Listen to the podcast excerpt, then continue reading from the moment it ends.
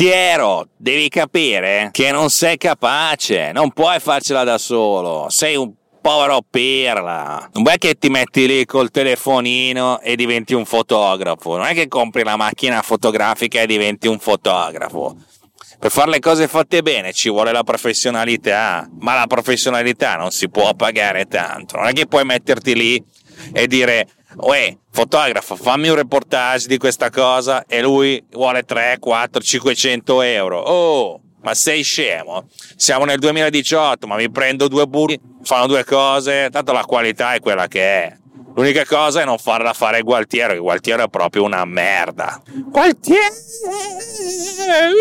Ma chi cazzo è? Questo deficiente che continua a romperti le palle chi è quel deficiente che fa le festine coi culatoni, travestitoni col cazzo gigante? Eh? Eh? Ora, se io fossi Gualtiero, avrei, ma mi farei dei problemi. Cioè, immaginatevi un uomo sandwich schiacciato da una parte da uno che non conosce, che fa il, il riccanza, e dall'altra parte da una moglie chiarosalba che gli rompe altrettanto le palle. Non sa, cioè, è come un saltare continuamente da una padella a una brace. Però il povero Gualtiero la sa una cosa, ed è una cosa che dico anch'io, e lo dirò con una voce cavernosa. La gente fanno foto di merda, ma veramente di merda. Sigla.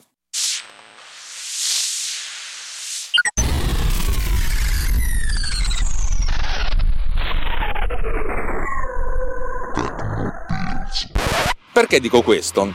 Allora, dovete, vi voglio raccontare un po' della mia vita, il che significa aprirsi per un flusso di coscienza che è più digitale veramente umano e personale. Allora, io vado piuttosto d'accordo con i miei suoceri, stranamente, eh? credo che andiamo a trovarli un po' troppo rispetto a quanto vorrei, però va bene così. Eh, sono molto generosi, ci, cioè, tendenzialmente ci, ci, danno da mangiare spesso a me e a mia moglie, nel senso andiamo lì a pranzo o a cena e eh, state qui anche voi, unitevi e noi mangiamo. Io questa cosa qua dopo un po' cioè, mi fa sentire un pochettino in colpa perché non mi piace essere quello che approfitta e dico sempre eh, ricambiamo, venite voi da noi, però è un po' più complicato spostare eh, le persone. Eh, allora, eh, allora tendenzialmente una volta la, la, suocera mi fa se proprio vuoi eh, contribuire in qualche modo, detto sì, eh, mi dai una mano, detto sì. Alessandro, che mi chiamano Alessandro lì, sa, sa Dio perché? Alessandro, mi sistemi le foto delle vacanze? In quel momento ho sentito dentro di me qualcosa che, che si incrinava. Cazzo, forse era meglio smettere di venire qui a mangiare. No, in realtà eh, mi sembrava giusto, mi sembra giusto da parte mia eh, avere questa sorta di baratto. Lei stessa, la ha detto, mi piace questo baratto, nel senso, ogni tanto, cioè, poi mi ha detto prendetela con calma, fanno un po' come vuoi. Poi in realtà le cose sono relativamente semplici.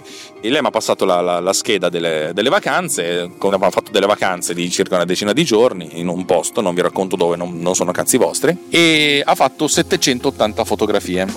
Ora, la gente fanno foto di merda. Io non è che sia un grande fotografo, anzi ho delle, gro- ho delle grosse limitazioni, ma credetemi c'è gente che fa foto peggio delle mie, tipo mia suocera. Allora, mi ha passato questa, questa scheda piena di JPEG, anche perché la sua macchina fotografica non scatta in RAW, nonostante sia un, una, volen- una wannabe uh, micro 4 terzi con un bel obiettivo, una mirrorless, scatta in JPEG e vabbè, è già questo un problema. Ma il problema non è tanto dello scatto, il problema è quello dell'inquadratura. Oltre a sistemare i colori, ma quello è abbastanza facile.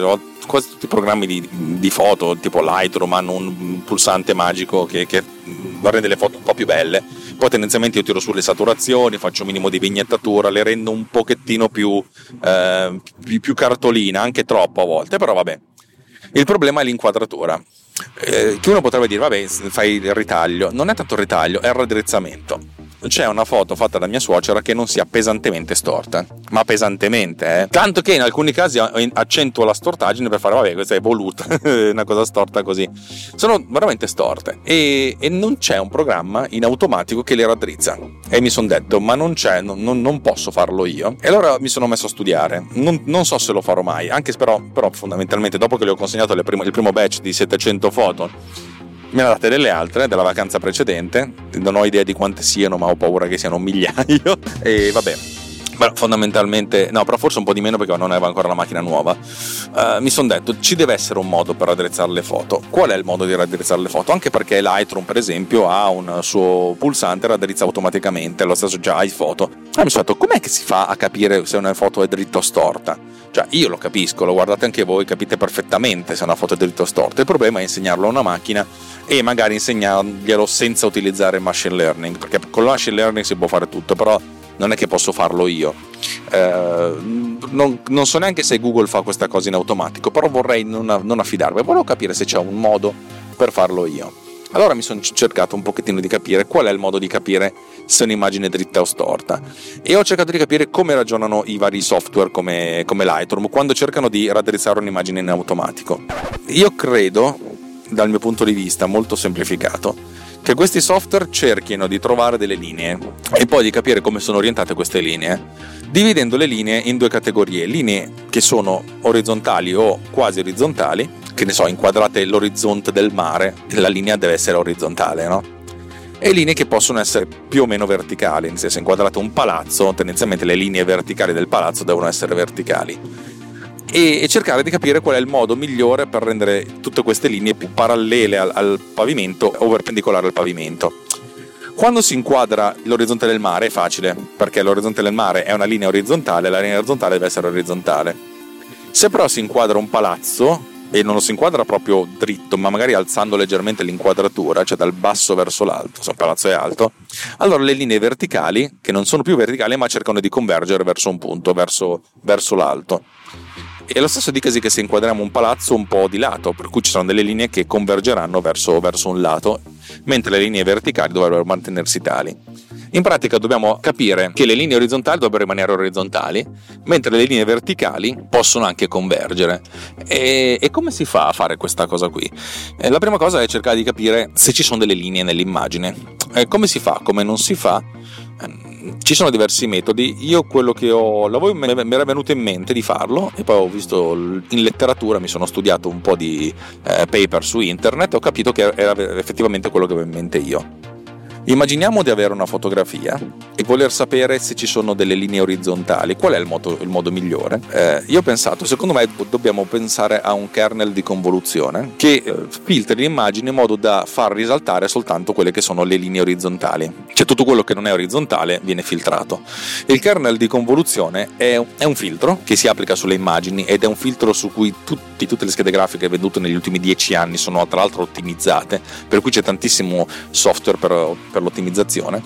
E in pratica il kernel di convoluzione è una sorta di filtro che si occupa della, dello sharpen, dell'aumentare il contrasto delle immagini, cioè i dettagli, andando a far sì che i, i pixel che circondano un pixel vengano, vengono, visual, vengono sommati al pixel stesso ma con pesi negativi.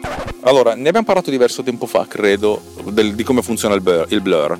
Il blur fondamentalmente di un pixel eh, di base viene, viene, realizzato praticamente prendendo il valore in colore del pixel e sommandolo a tutti i valori dei pixel circostanti, se un pixel sta in centro ce ne sono 8, di, 8 che lo circondano, in alto a sinistra, in alto, in alto a destra, a destra, in basso a destra, in basso, in basso a sinistra e a sinistra. Avete presente? Sono 8. Se noi sommiamo tutti questi valori e poi dividiamo per 9, perché è la somma totale di pixel, avremo che il valore del, del pixel in questione viene mediato con quelli degli altri.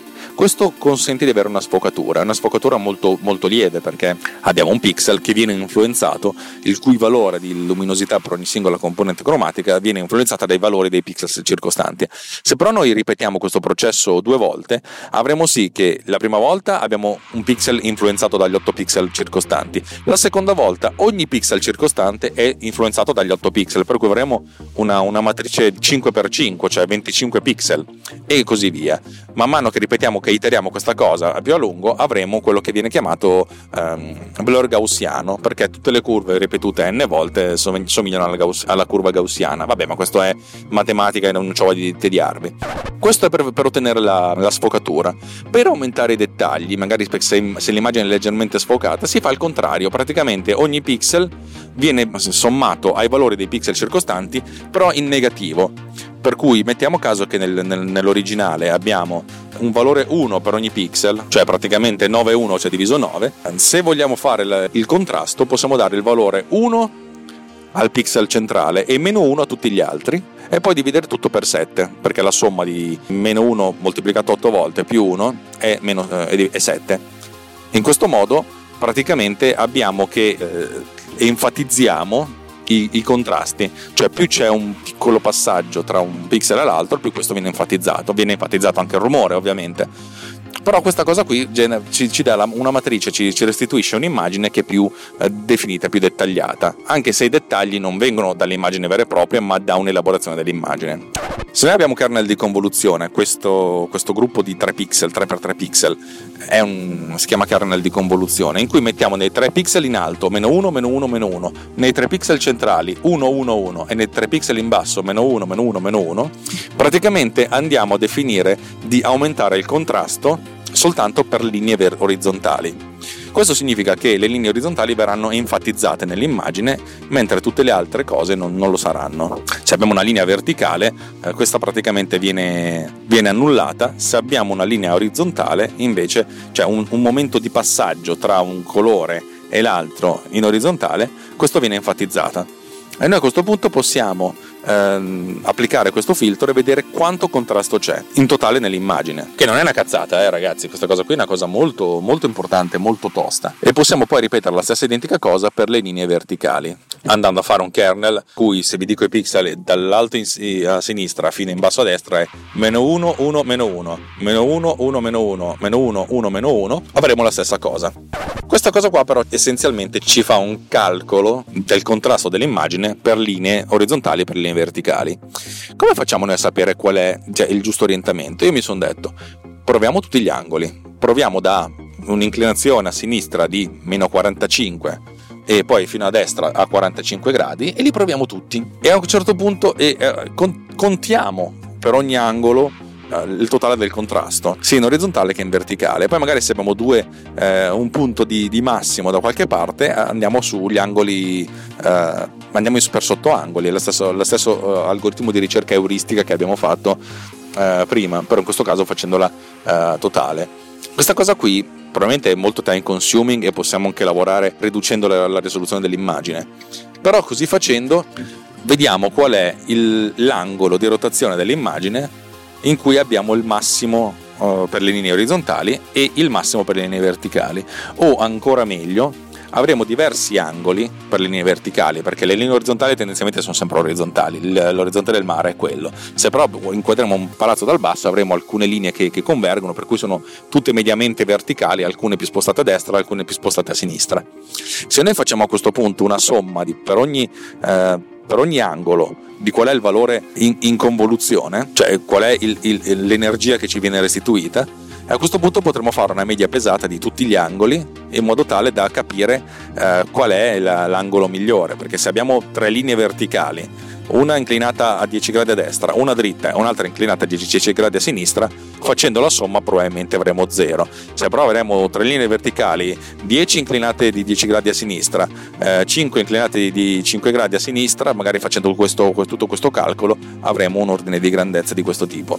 Secondo me questa è una di quelle cose che si può fare abbastanza facilmente, anche perché il kernel di convoluzione è fatto veramente velocissimamente a livello di, di sistema operativo. La rotazione dell'immagine pure, è fatta velocemente a livello di sistema operativo. Il succo è andare a sommare tutti i kernel di convoluzione in modo da dare un peso al kernel che, che, viene, che, viene, eseguito e probabilmente trasformando l'immagine in, in scala di grigio così magari abbiamo, abbiamo, soltanto da elaborare soltanto un colore niente questo è quello che farò da qui quando avrò un attimino di tempo perché anche soltanto ridurre in automatico la, il tempo di raddrizzamento delle immagini, secondo me è una di quelle cose che, che mi darà, mi darà tanta, t- tanta, voglia.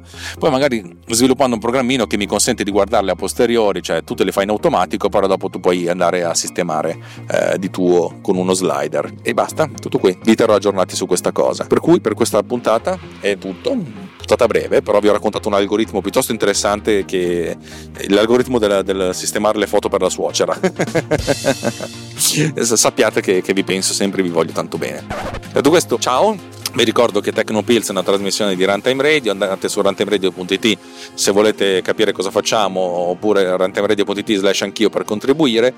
Vi invito come sempre sul nostro gruppo Telegram, telegram.net slash technopillsriot, trovate il link nelle note dell'episodio, per fare chiacchiere con amici che, che sono veramente persone, persone, che mi piacciono tanto, persone che mi assomigliano.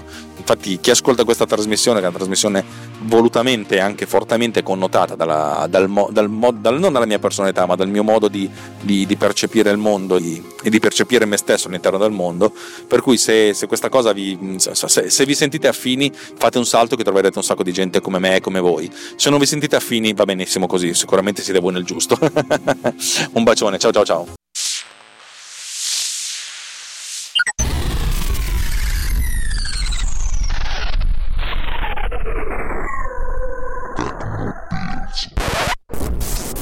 This episode has been produced with